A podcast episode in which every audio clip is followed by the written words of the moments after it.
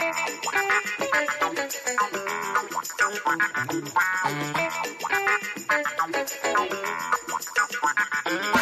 you.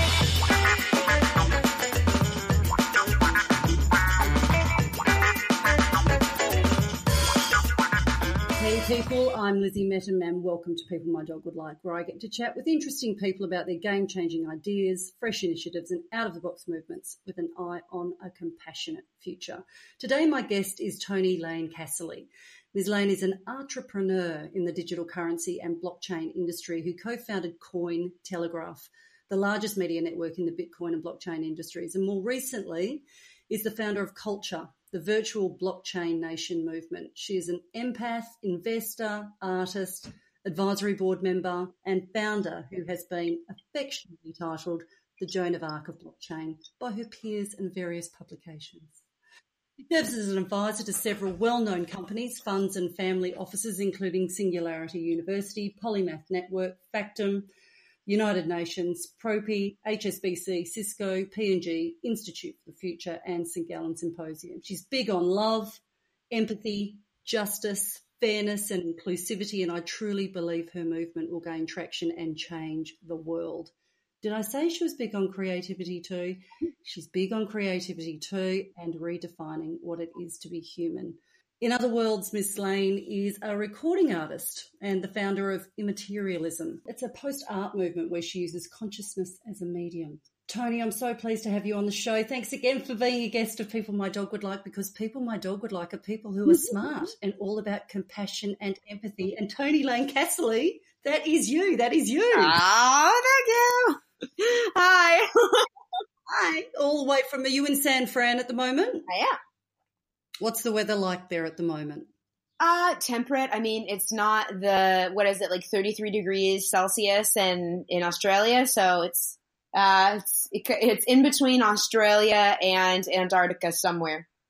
yeah, no, here it's really weird. It's been like 38 degrees and then it'll drop to 25 degrees. And today we're going to have a storm. So I have no idea what the weather's ever like in Melbourne. Four seasons in one day is what we get here. But listen, Tell me a little bit more about yourself. What do you do in the world and what led you to blockchain and crypto? I mean, blockchain's going to change the world, right? Yeah, I mean, I think we're going to change the world, and blockchain is a tool that helps people, uh, that empowers people to create the change that they'd like to see in the world. So people need tools to actualize their full potential as beings to really build. So I got into the blockchain industry in 2011 because I was speaking on the dissolution of popular political theory. Um, you know, we no longer live, we live in the illusion of a democracy where disinformation is just as powerful and widely used as information is, and whether that's by an opposing national body or our own state. Uh, those strategies are being run from a high level to disempower people from really engaging and participating in the political process around the world. So once I started mm. speaking about the connect between the principle of what a government or what a democracy quote unquote is and the actual reality of the system that we live in, I had someone approach me in 2011 to say, I don't know if you've heard about this Bitcoin thing, but you have to, this is your whole world. This is you. So they gave me this USB and I immediately recognized that this was what I was looking for fundamentally. And I've been in the industry ever since.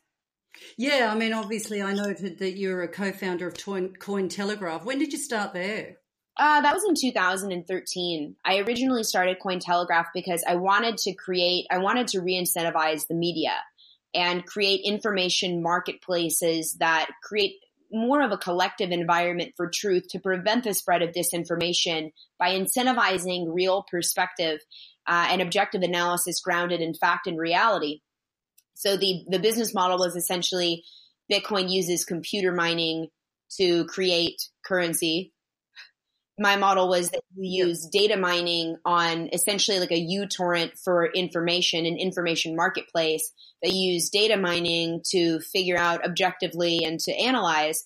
And then once you're able to mine this data and get a process of fact that's determined by both humans and AI, then journalists come together, download and pay for the information and use that to construct stories. And then once someone creates a story, other people earn money by commenting on this and providing objective perspective. So the more perspective the story has from, you know, different people with, you know, different kinds of opinions or different frameworks for thinking, the closer we get to some kind of objective truth, truth within a realm of uh, information that's mostly disseminated as opinion. So that's a really why I started Cointelegraph, and it just ended up becoming uh, so successful as a traditional media business that I started focusing my energy on building uh, my other passion project about three years ago, which is culture, and that is using the blockchain to create essentially virtual nation states to do for the idea of the popular idea of the nation um, as Bitcoin did for the popular idea of a financial institution or a bank. Yeah, okay. So so drill down a little bit more about culture then. So obviously Bitcoin's solving some wicked problems in finance worldwide for individuals that are the unbanked, but also just to, you know, get rid of the uh, middlemen in financial industries. But what what what are you doing on the blockchain with culture that is solving a problem? Can you talk talk a little bit more about that? Yeah, for sure. I think it's easy for me when I can give, I build what I build for humans, right? So it's easy if I can give some really, easier for me if I can give some really human examples about how this big, complex technical system works. Um, so imagine that you're a refugee, right? And you left your house in Syria during the middle of an airstrike. You did not have time to grab anything. The only thought in your mind was, I have to get out of here. So you left, you mm. grab your passport, and now you're traveling to a new country and you're trying to apply for citizenship, but you don't have any documents that reference who you are. But what you do have around you is your mom. Thank God your mom made it out with you. And so your mom can verify that you are who you say you are.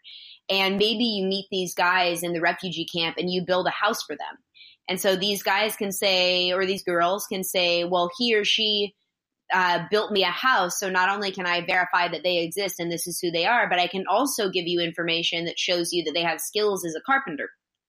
And this is how I mm. and this is how I met them. So you can understand objectively through this process of essentially taking identity and putting it into the hands of the people and into the hands of essentially a social network of verification for the context surrounding yeah. who the person is beyond just like their thumbprint or something like this. So that's going to be ultimately necessary when we're living in a world where the refugee crisis we're seeing from Syria is really the tip of the iceberg, so to speak, for what we'll see in terms of migration and, uh, you know, displaced citizens, displaced civilians from climate devastation. So yeah, that's right. I mean, it went further than that. When I was listening to a couple of the um, talks you were giving, it was great that I saw that you can register land titles, you can create marriage contracts on the blockchain with this tech. And basically, I mean, I think you mentioned it was Uganda. People yep. who are LGBTQ can't get married. Um, and think they're even put in prison for life, aren't they? And it's that kind of problem that it's also solving. So it allows for freedom and it's borderless. Yes what we're effectively doing is it's it's really two things. The foundation of what we're doing is about providing ubiquitous access to human rights. So that does mean that LGBTQIA mm. citizens living in Uganda could anonymously register their marriage contract and be varied through an anonymous network of trust. Uh, so it's providing a legal hmm. system of rights outside of the bounds of the traditional nation state. And then on top of that, we have a series of DAOs, which are decentralized autonomous organizations that are oriented toward mm. problem solving. So if you, instead of politics, because we believe that the future of nation is based on the alignment of principles and the problems you want to solve in the world instead of saying you're forced to participate here because you just happen to be born in this area or because you live in this place, you're somehow better or worse off. So it's really aligning people based on human incentives instead of political incentives that cause us to, you know, political incentives are like lie, cheat, steal, and then you win the game. Yeah. We believe that life is an infinite game with infinite players. Nothing should be zero sum. Yeah, well, light sheet still seems to work in the capitalist system. And what I was also really interested in reading about some of the things you said was you were talking about we're living in a democracy bubble. What do you mean by that at the moment? Yeah, so it's just the idea that reality doesn't connect with the way the system works at all. And we're seeing that. I mean, I started talking about this in 2011 and we're seeing that implode on itself because we're convincing that yeah. we live in a democracy when if you actually look at the incentives in the system, we do not live in a democracy it's very easy for people, you know, political yeah. regime families to kind of coerce their way into a leadership position in the system because there's so few people who make their way up that far that they're able to effectively you know they're able to rig certain processes just because they understand how the system works and that's fundamentally unethical regardless of how better or worse someone is the behaviors in the system are no longer representative of citizen interest. The capital is not being used to represent citizen interest or human interest. And it's about partisan politics over the interest of citizens. So even if citizens say, I completely disagree Absolutely. with this politician or this person or this principle, uh, they're disempowered because their, their individual representatives might say, I have no interest in the views of the people. The only thing I care about are tax cuts because they're incentivized to win a game for the benefit of the system, not to win a game for the benefit of humanity. So the incentives in the game playing in the current construct of politics are wrong. That's exactly what we're working to redefine. which is exactly why I wanted you to talk to Adam Jacoby because that's what they're after as well, showing truer democracy, because you certainly don't have democracy anymore. I do know that we've got a fundamental problem in in Australia as well with democracy and and leaders who are generally not representing their electorate. It's it's outstanding actually what they get away with. And if you're working in the corporate space, you'd be sacked if you weren't representing your shareholders, but not in politics. It's extraordinary that the legacy of the political space or the government or governance yep. space is so outdated. So listen, I also recently heard that you were guys up for an award at the U- United Nations. Is that right, or was it a rumor with this, you know, with with your movement culture? You know, we might be, and I might just not know. This hasn't been the first time it's happened where I've been nominated for some it had, this wouldn't be the first time that I've been nominated for an award and I haven't known until someone's called me and asked me where was I and I'm like, what do you mean? And they're like, for your acceptance of this thing. no one ever emailed me. I had no idea. if I don't know, United Nations, hopefully they'd give you a bit of a tap and let you know. So maybe it is a rumor, but I think that's a good rumor, right? I mean, that's a rumor that you really yeah, want to spread. That's great. Hope so. So and you're also, you know, obviously you've been working in the blockchain space for a long time to enable a more human society and for culture to be really where we're about. And I wondered what impact that you thought that would have on the future of work and, and how we're kind of going to engage in the future. I, I thought you'd have a pretty interesting uh, perspective on that. Yeah, so the internet of work is something we're so we talk about what we're doing at a foundational level as the internet of sovereignty. But on top of the internet of sovereignty, what sovereignty mm-hmm. really means, let me explain this in a simple, rational, economic way. Okay.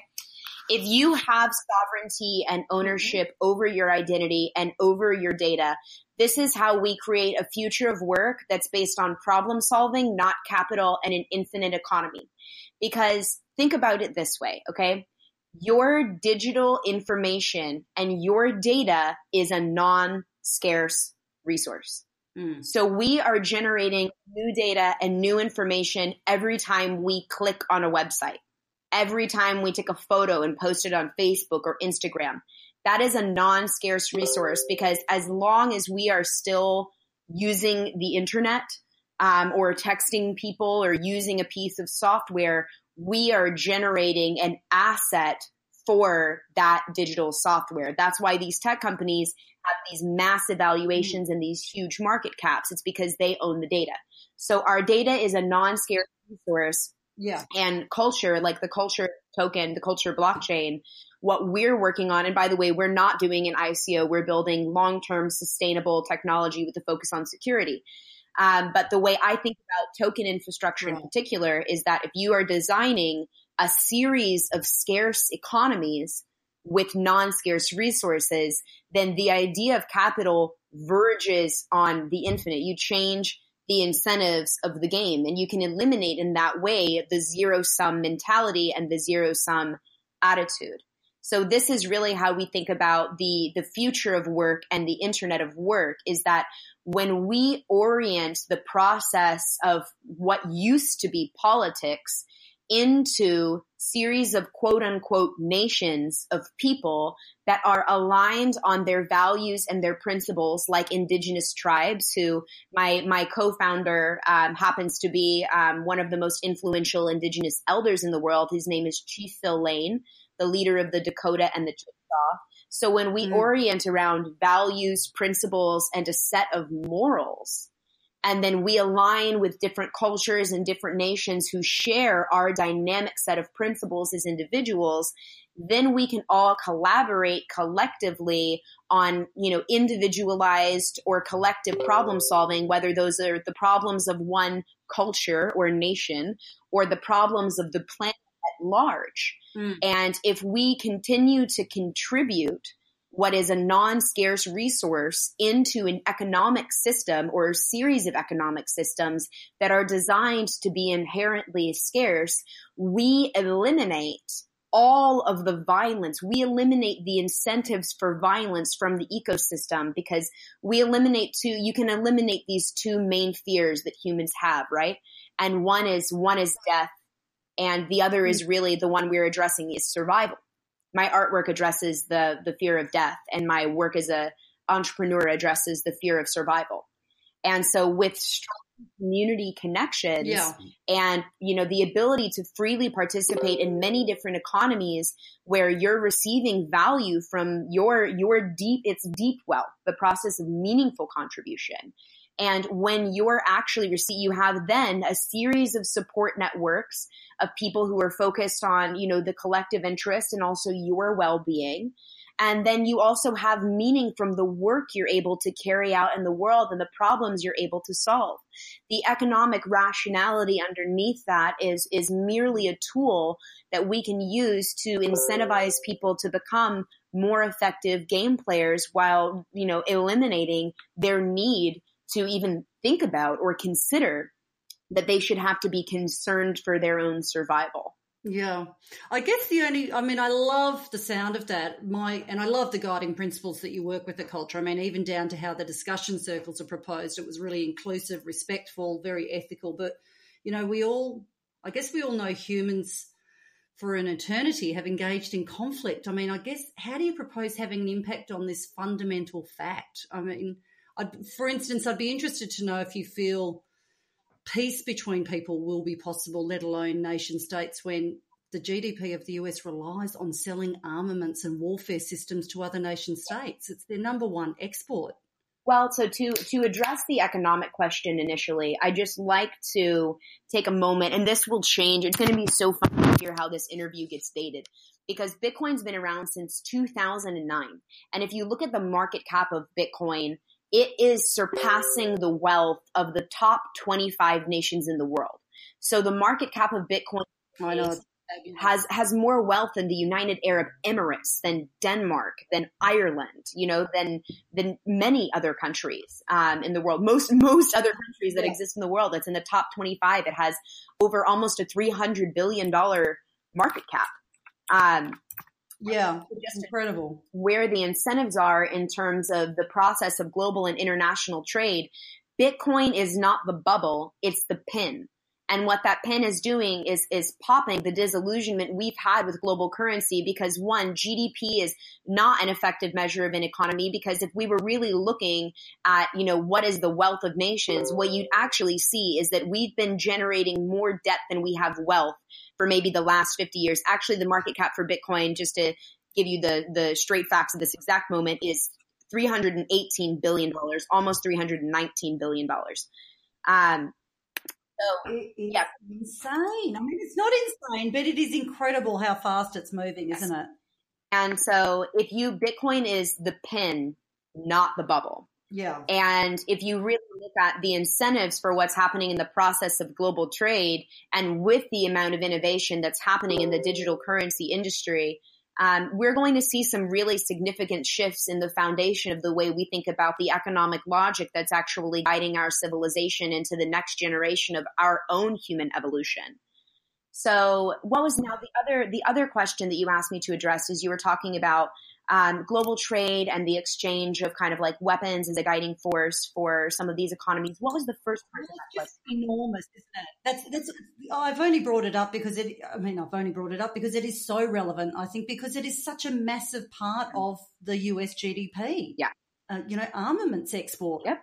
It's just hideous. Yep, I agree. Violence. Yeah. And most people would not most people would not pay into a system that encouraged violence if they had the option. If you actually asked taxpayers, unless you were manipulating them, I don't think most people would generally say, yes, I'd like to murder groups of innocent civilians. You know, I don't think these are decisions that most Absolutely. would most people would support. And I think that the counter defense would be most people don't want to think about those things. And you're right that they probably don't. But I think we should eliminate the need for anyone to have to make decisions like that, which is a possible future. Ah, you were asking about peace between people. Yeah. So this is something I've done an intense amount of thinking uh, about because really to have peace, right, on whether whether or not you're living in a society that's using guns and violence, you, using guns and weapons to create violence and murder and death, or you live in a society of people that maybe you know they have they're they're economically well off, but they're still struggling with mental challenges and they're still very traumatized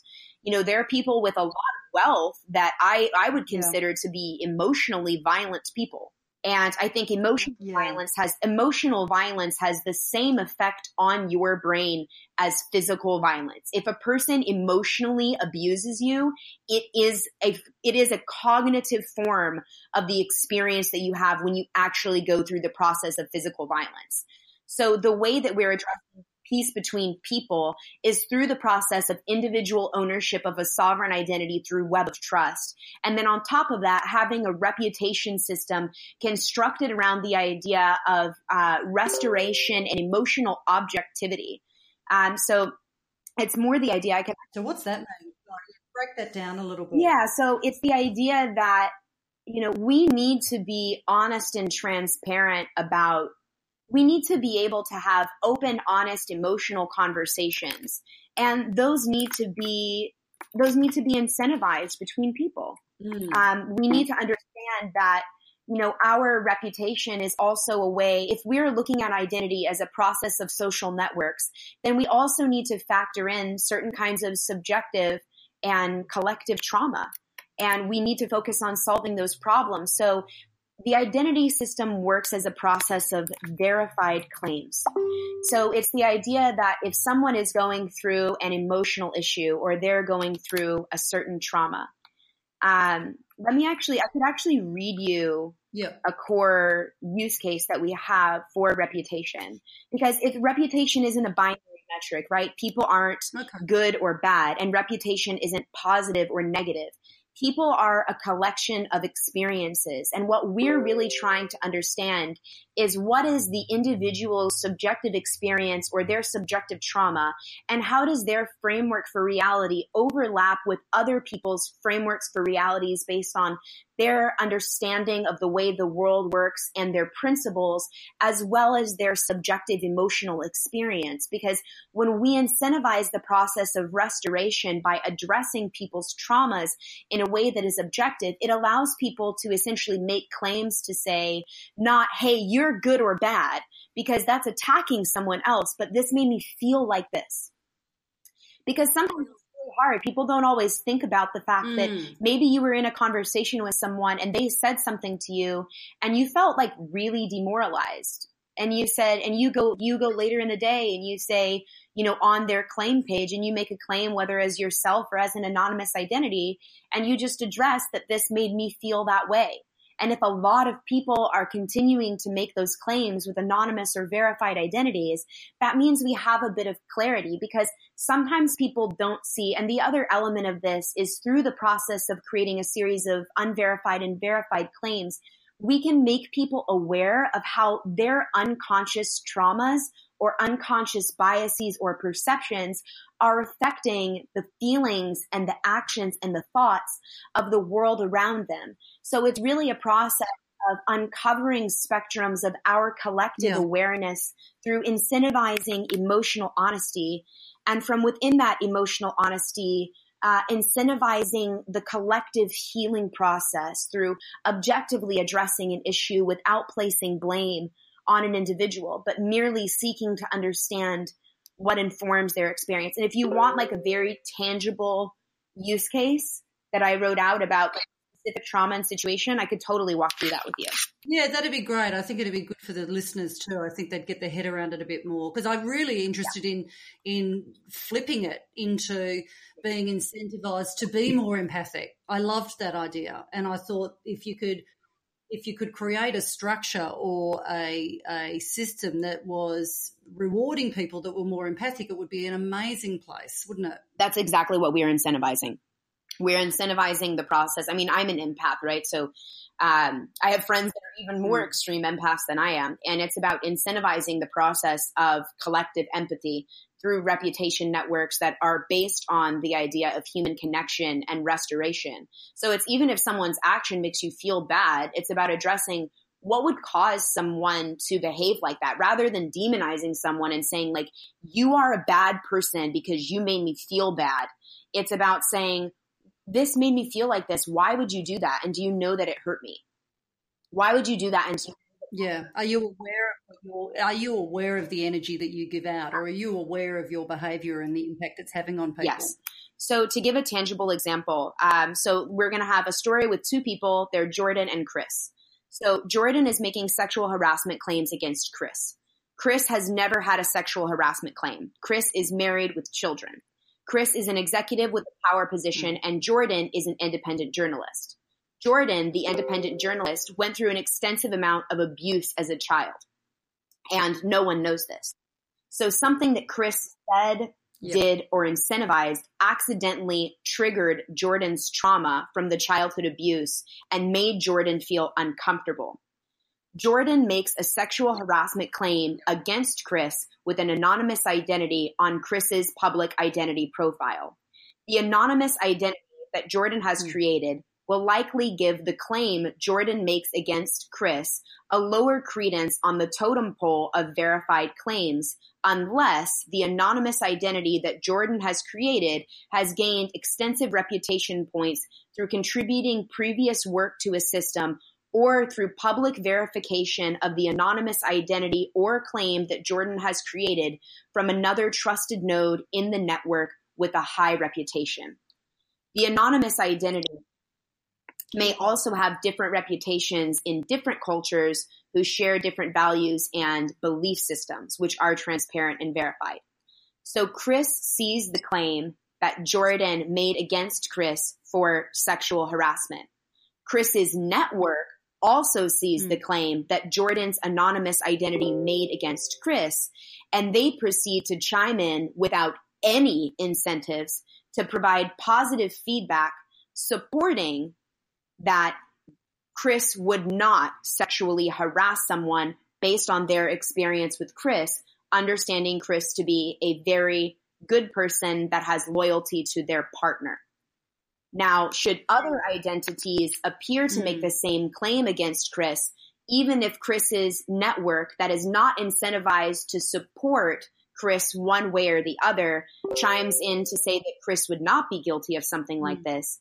If other identities appear to make the same claim as Jordan's anonymous identity did against Chris, whether those are anonymous or with reputation or credible and reputable identities, the situation of Chris's Jordan's initial claim against Chris will be refactored. So if an anonymous yeah, right. like a troll continues to make a troll with no reputation makes a bunch of claims against Chris, it doesn't really have any credence. But if a bunch of people who have reputation are stepping in, like in the Harvey Weinstein situation, and they're saying, we all have reputation and we've all had this experience, then the public gets to see that these claims are being made against Chris. Yeah, and it's data driven truth rather than opinion driven truth. Yes. Wow, that's and so powerful. yeah. So what happens at the end of this kind of a situation is that if Jordan makes so let's let's also look at this situation as Jordan making a claim with her public identity because remember Jordan is actually making these claims against Chris. The real reason why Jordan is making and this is just a made up situation, right? But the real reason why Yeah. Jordan is making claims against Chris is not because Chris actually did something. Chris maybe may have been like he wasn't aware of the situation, but it's honestly because Jordan is still struggling with the trauma of the abuse, the sexual abuse that she went through as a child. And so if Jordan makes claims Yeah. against Chris with her public identity and she starts making, let's say Jordan goes out and then she accuses, Jordan accuses a hundred men of sexual harassment who didn't actually sexually harass her. This is the total opposite of the public narrative, right?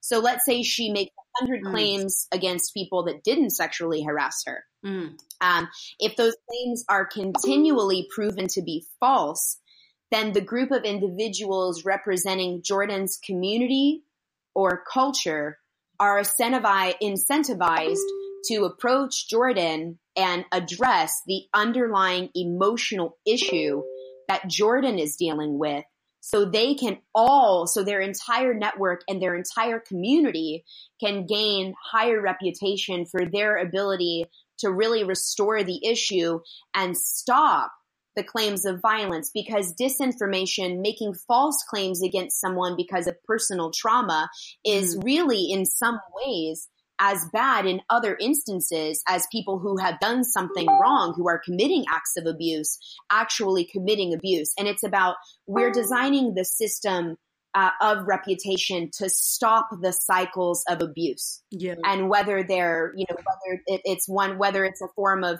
i was abused and so i become an abuser or whether it's the idea of i get away with it and so i take advantage of my ability to abuse. Regardless of the way the incentive system is structured we're actually creating a system to try and break cycles. We're incentivizing the in, the ability of individuals and collective environments to break cycles of trauma through exhibiting emotional intelligence and the ability to positively restore insight of someone's own unconscious mind to the forefront of the way they're processing uh, their worldview. I mean, it sounds amazing. I'm, what I'm thinking about is that's a, the micro example of it affecting two individuals, you know, Chris and Jordan. But when you look at the fact that you're looking at the system changing and nation states being less violent, I could see it actually being applied to that as well, with people within those nation states saying, actually, that is not what's happening on the ground. Actually, this is really the truth. And then getting that verifiable data from people in that specific country saying, actually, that's not true. That's not happening here. Exactly. When what you're getting in, for instance, somewhere like the US is fake news, which is why they go and bomb the country and kill innocent people. For sure. So yeah, I see it as a very micro solution to a you know a very large problem that we've got in society today to a massive macro um, application, which is just incredible. I mean, that's just why blockchain just blows my mind. I mean, humans blow my mind, but the you know the tech enabling this level of decentralization and this kind of No doubt. It's it's a crazy, it is such a remarkable it is such a remarkable time to be alive. The way that our human race will evolve so rapidly, like over the next 50 years, it is just going to be so, it is what the world Yeah. will become is something beyond the imagination of the majority of our, our current spectrum of human consciousness. It, it is truly, it is truly beyond in a beautiful way. I agree. It's gorgeous. So, listen, uh, and moving on from that, what are the things happening in the blockchain space that you see as the most inspiring and exciting to you at the moment? You know, what's really fascinating and beautiful to me is that I think there's a lot of public dialogue about like we need more women in blockchain. I think we just need more women. I think we just need more women in general. But if you actually take a step back, it's one of those situations where I'm like, wait a second. I'm like, I don't think you guys are actually acknowledging the real data here because the largest ICOs, like some of them, not the, you know, not Filecoin, but some of the largest ICOs that have happened in our industry, like there has been almost, I, I think there might, in some ways, in terms of like, if we actually look at the margins of things, like some of the largest ICOs that have been launched have been led and run by women. You know?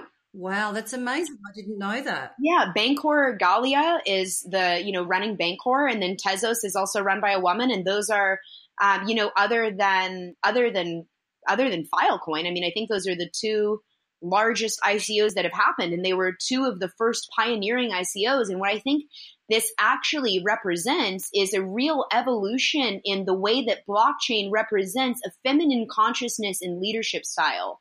Because if you look at some of the research mm-hmm. studies that Harvard has published, you know, they have, they've essentially said from all of the data that we've aggregated from these other people who have conducted studies about teamwork and the way women and men work the same or differently in teams, women are usually more geared to be about collaboration and consensus building. Because if you think about Absolutely. Yeah, you think about the way we evolved from like hunter gatherer societies, and men usually had the spears and they went out and they went on the hunt and they killed the food, and women sat back in the the, the tents or the teepees and they all congregated and took care of the children and cooked the food, and so they we from from our and solved and shared the food and solved problems and were the critical thinkers. I mean, yeah, absolutely. I'm totally aware of that. Exactly. Exactly. And so from our primal evolution of human form and consciousness, you know, we're essentially blockchain embodies the actual dynamics of the way women work in teams. And what's so funny is like what you see in blockchain is when you have too much like like masculine energy, when you have too much of like male dominated thinking or male dominated consciousness, the projects fracture. Every single one that I've seen, they all fracture and they fragment and they fork yeah. and the teams end up splitting off because they're not the way that they're thinking about it is like all of those projects end up just splitting because people can't reach they can't collaborate or they can't reach consensus because they're all about having the being like the dominant hunter kind of thing and that yeah, the dominant. Yeah, and that doesn't very competitive minds. Yeah, yeah, yeah. I mean, it does. It does to an extent, right? Like, I'm not saying it's bad or good, but I'm saying that the most successful blockchain projects that we're seeing are actually based on building teams around and they're healthier long term because you're not creating what happens if, if you split from a project like that and if you fork you can create tribal violence because if you you can create a mindset by not seeing someone else's perspective you can create us and them. And that can create tribal violence. And tribal violence is just as bad as nation violence. So it's the idea that yeah. the blockchain in and of itself embodies feminine leadership styles. Yeah. The teams have to be collaborative because they're decentralized and because you're actually creating a process of incentivized work and collective problem solving right? And they have to reach consensus to move process before forward.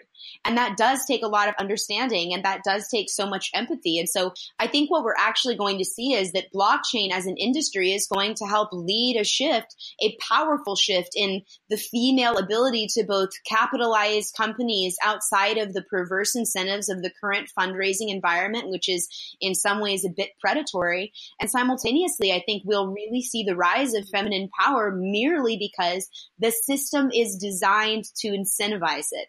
Beautifully so. Beautifully so. It's just like Gaia. Yeah. I know. It's just, that's why I keep saying, I keep drilling down. I keep drilling down and going, oh my God, this is amazing. I love it. So basically, I was just wondering what, you know, what would be your ideal world? What kind of systems would we have powered by blockchain? I mean, we talk about the female mindset and how that feminine shift in consciousness will be very empathic. And I thought about a couple of the conversations I heard you having about other systems like universal healthcare and that is borderless. And I wondered what other kind of systems that you can think of that would be powered by blockchain that are on your horizon. Yeah, I mean, so we've talked about, um, you know, within our own work, we've talked about the ability to, it's it's the idea of creating something that is both universal and highly customizable. So you're still actualizing subjectivity and individual sovereignty while creating these networks of community, these networks of trust, uh, and networks where people are incentivized to either solve collective problems together, like universal basic education being based on a process that you would actually get paid to go to school because we would enter into a process of emergent nonlinear thinking in a creative economy where, mm. uh, you know, blockchain is replacing jobs, it's already replacing jobs. Like there's a guy, there's one of my really good friends had his mailman approach him yesterday and saw that he was getting some kind of digital currency and had like a Bitcoin sticker on it. And he oh, said, yeah. do you do digital currency? The mailman did. And my friend said, yes. And he said, I just got into digital currency and I made $35,000 last week. And that's more money than I made as my salary as a mailman in the last year. Wow. And so what we're seeing is this economic shift is already, already creating a change in the way we're thinking about the future dynamics of labor um, because people will leave their normal jobs that can be replaced by robots and automated uh, automated systems and automated machinery if they're able to have economic opportunity outside of their current job. And so that's actually the transition point that we're seeing is once people find out about these things and they understand how to uh, how to actually make capital um, and how to understand the incentives of this kind of system design, then we'll see a naturally emergent process of automated labor replacing more of the linear industrial, you're a part of a machine kind of jobs. And we'll enter into both an internet of work and internet of education and healthcare and all of these things that's based on a lot of creativity and nonlinear thinking and our collaboration with both human intelligence, human information, and human ingenuity, as well as the ability for artificial intelligence, artificial intelligences to process process vast amounts of vast quantities of information at unparalleled speeds. So if you want to mm. think about something like uh, universal basic education would be a process where you're essentially you're paid to go to school you get money for signing up to learn about a thing so you can solve problems more effectively um, or universal yeah. basic health as a process where you can submit your biological data anonymously to a system of decentralized artificial intelligences where no one artificial intelligence has more or less intelligence than any of the other artificial intelligences. And all of those AIs are collaborating and working together to solve health problems based on vast qualities of quantities of uh, and quality of right. biological data. So you say, well, we're looking yeah. the cure for cancer, and you say, well, I'm willing to contribute my health data anonymously or publicly to this cause and this cause and this cause. And then whenever the problem is solved, everyone who has helped to contribute to those kind of problems, um, everyone who's contributed solving those problems with their own personal biological information is actually rewarded for their contribution. So I think we're going to see fundamental yeah. shifts, and they all might use that capital for completely different things. Um, so yeah, there's I think we'll see shifts in both, but but that's not to say that universality is going to create the idea of universal collectivism, because I think that can also be uh, destructive, just as I think universal selfishness can be destructive. Universal uh, kind of like not having any level of creativity or uniqueness or self expression is also not good. And so there has to be this dynamic yeah. interplay. There has to be a certain level of kind of like this entropy of change and growth. And so you have a very dynamic interplay of someone's own you know, subjective, creative, non-linear experience of the way they believe the world should look or the way they want to shape the world. And then also an understanding of what's best for the subjective communities that they choose to opt into for, for their surroundings and then for everyone at large. So I think, you know, what we'll really see, and I say, you know, we're shifting toward an infinite economy. And people go, well, that's just crazy. They're like, abundance, maybe. And I'm like, no, but listen, here's why.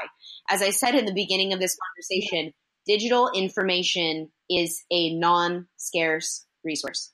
Mm. If we create hundreds of millions, which there are that many business, you know, if we create hundreds of millions or even millions, whatever. I think it should be hundreds of millions. It should be a lot of different economies. It's like every different, think about all the different plants and animals that exist on Earth, mm. right? If we create hundreds of millions of different economies that all serve these totally different functions or purposes in different areas with unifying and simplifying architecture to navigate between the dynamic interplay of these systems like an entire ecosystem, then we will have in those scarce economies with many non scarce resources, we will verge into a world where the idea of money as we know it will become irrelevant and our value will be based on the process of deep wealth. Now, deep wealth is beyond the material. So it means that our relationship to what is really valuable is what provides us with purpose and meaning and and more more you know incredible more deeper and more incredible human feelings like you know bliss like real satisfaction beyond something that's fleeting or just you know manipulating someone's impulse. It's the idea of uh like it, it's the idea of real real real gratification and real meaning and real purpose in life and it's when we yeah. beyond what blockchain enables as the internet of value is actually a shift that links prosperity to our morality and encourages us to move beyond the idea of material economics into the idea of purposeful values. And I really yeah, and it's almost going back to the guided principles, the guided principles that you were talking about at the beginning of our conversation. Yeah. Well, listen, I'm aware we don't have a lot of time left, and Toni, I always ask a few personal questions at the end of uh, our conversation, so I'm going to ask you a few now. Um, yeah. You know, you, you're so well read and you're so well versed in this space, and there must have been some times when you've had some bad days or you failed in some way in your past that was really debilitating. And if so, what was it and, and what did you learn from it? Yeah, I mean, so much, um, so much. And, you know, I, I think that so I've had experience. Hello? Can you hear me? Yeah, yeah, you're back on. So some people look at things as a process of success and failure, but I think that's really fleeting. Um, because I, I think that if you just look at success, it's kind of the wrong incentive. Because then you kind of say, well, at the risk of the fear of failure, I'll do anything to win. Right. And so I just look at everything as a process of growth and meaning and of learning.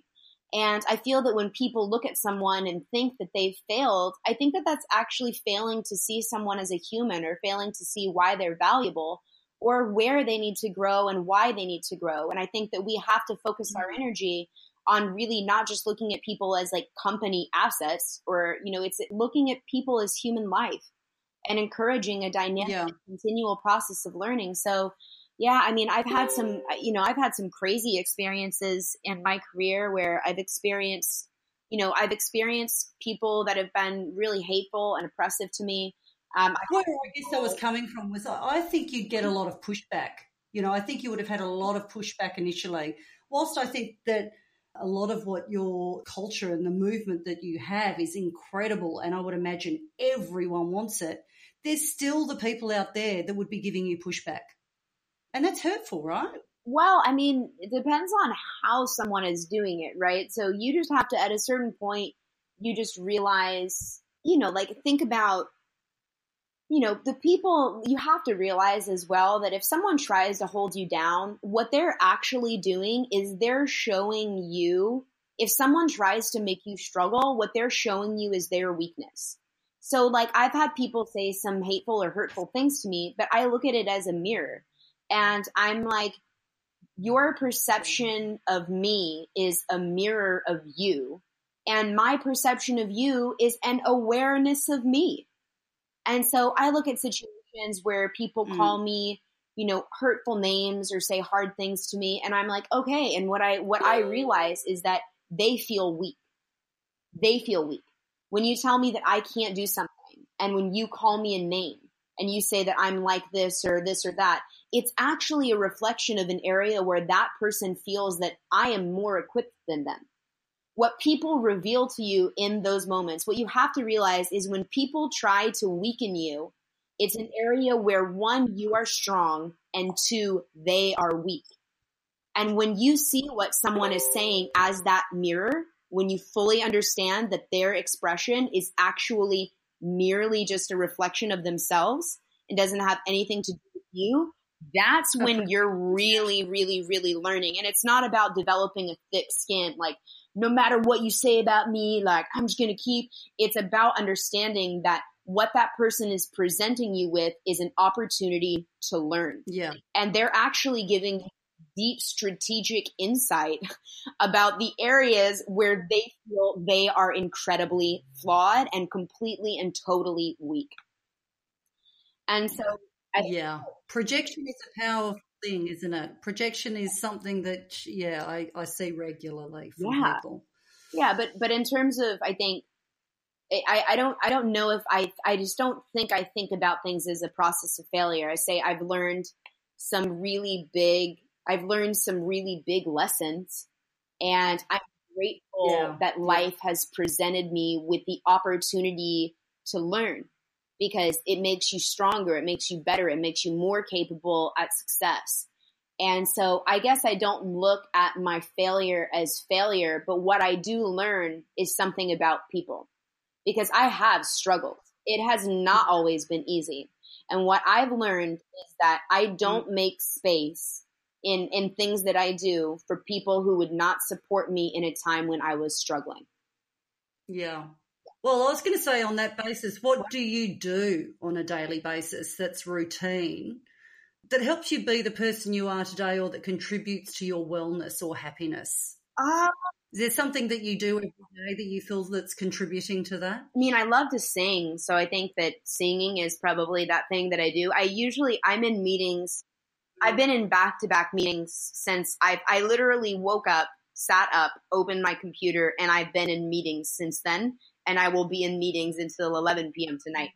So when I have these like little oh breaks, oh sometimes it's only I have a 15 minute window and I'll go, you know, I'll go work out or I'll go sing or I'll drink a ton of water or I'll just laugh. I think the other thing is that I just find a way to laugh all of the time. And I think it, I mean, not even think, it's like that is releasing positive chemicals in my brain. So I think you just have to remember, like, you just have to laugh about the little stuff. Like, you just gotta, there are certain things you just gotta let go, and there are other things that you just need to laugh about. And I try and laugh as often as I can, and I try and express myself honestly through art forms and music.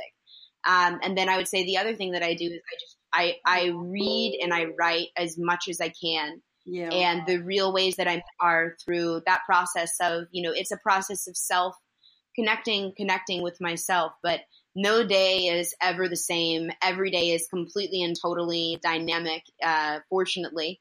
And I'm always, I'm just trying to go through this life and learn and see how the things that I've learned might be able to help, um, might be able to help other people and, and can help me serve as a leader in this movement that we're pioneering at culture. Well, I'm going to have to remember next time definitely to get you to sing when I talk to you next. You can do a song. Ah. it feels so much better. But listen, another question is what one item in your fridge or pantry is the one that you replenish the most?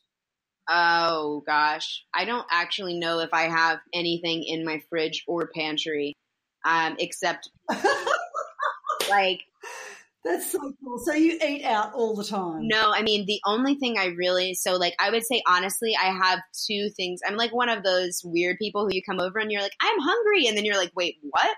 My my is literally full of I, I I just drink bone broth because it's like super low calorie, super high protein, super nutrient dense. So I have like a ton of different variations of bone broth, like butcher's bone broth and then I have a bunch of like water, sparkling water, like hydration, kombucha, uh, like homemade kombucha, and then different kinds of like coconut water. And I just, it's essentially like I just have liquids that are super high in protein and then like a ton of water and then like super kind of like a light energy sources. That's, that's pretty much it. I'm like, because I don't want to have to think, I'm so busy all of the time that my the easiest meal for yeah the easiest meal for me is one that I don't have to chew, so I can still be on the phone as I'm eating it. Oh, that sounds fun. Okay, so listen. Um, last question: Are you a dog person or a cat person? Totally both. I love all kinds pot little mini pot-bellied pigs, all kinds of animals. Uh, so there is, yeah, I mean all kinds of animals. I, I I love you know, and you know the other thing about pigs that's really interesting, like dogs, when they look in your eyes, they release oxytocin because we domesticated dogs, so they have a bunch of trust chemicals. But you know what's really cool? What I've actually seen in pigs, mm. pigs are really like they feel emotions. Really, pigs are very, very deeply emotional animals. Yeah. And it's so to see certain things like that happen. The way i mean pigs are emotional and they're expressive like they're smiling and they're happy. They know pigs know when they feel loved and they mm-hmm. know when they're sad. When pigs are sad they will go walk. They'll go into a corner and they'll sit there and they won't eat and they won't sleep. And they're they're really remarkable and dynamic dynamic animals Mm. Um, and so there, yeah, I mean, there, I, I love, I love conscious life.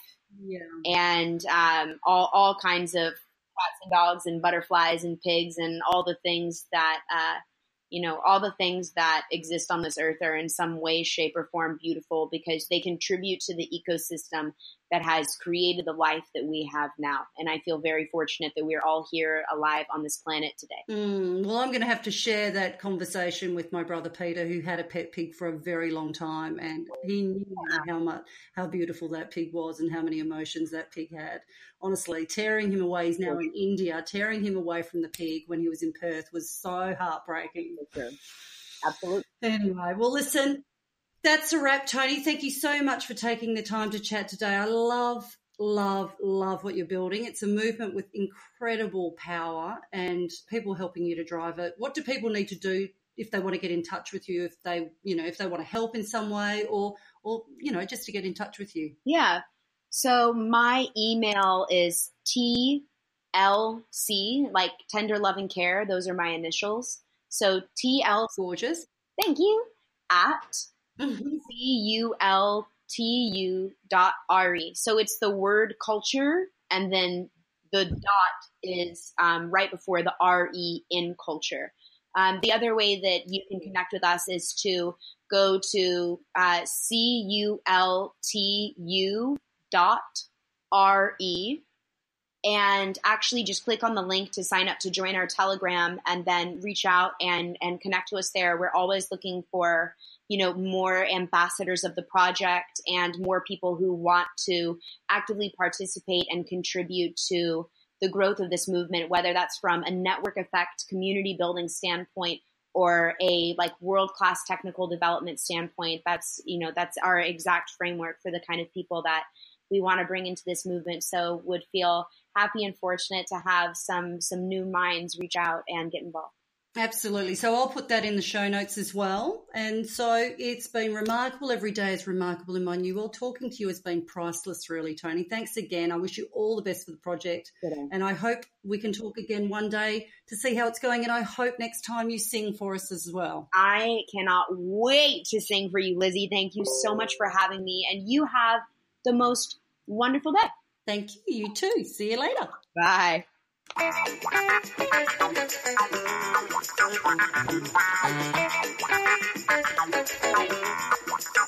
Thank you.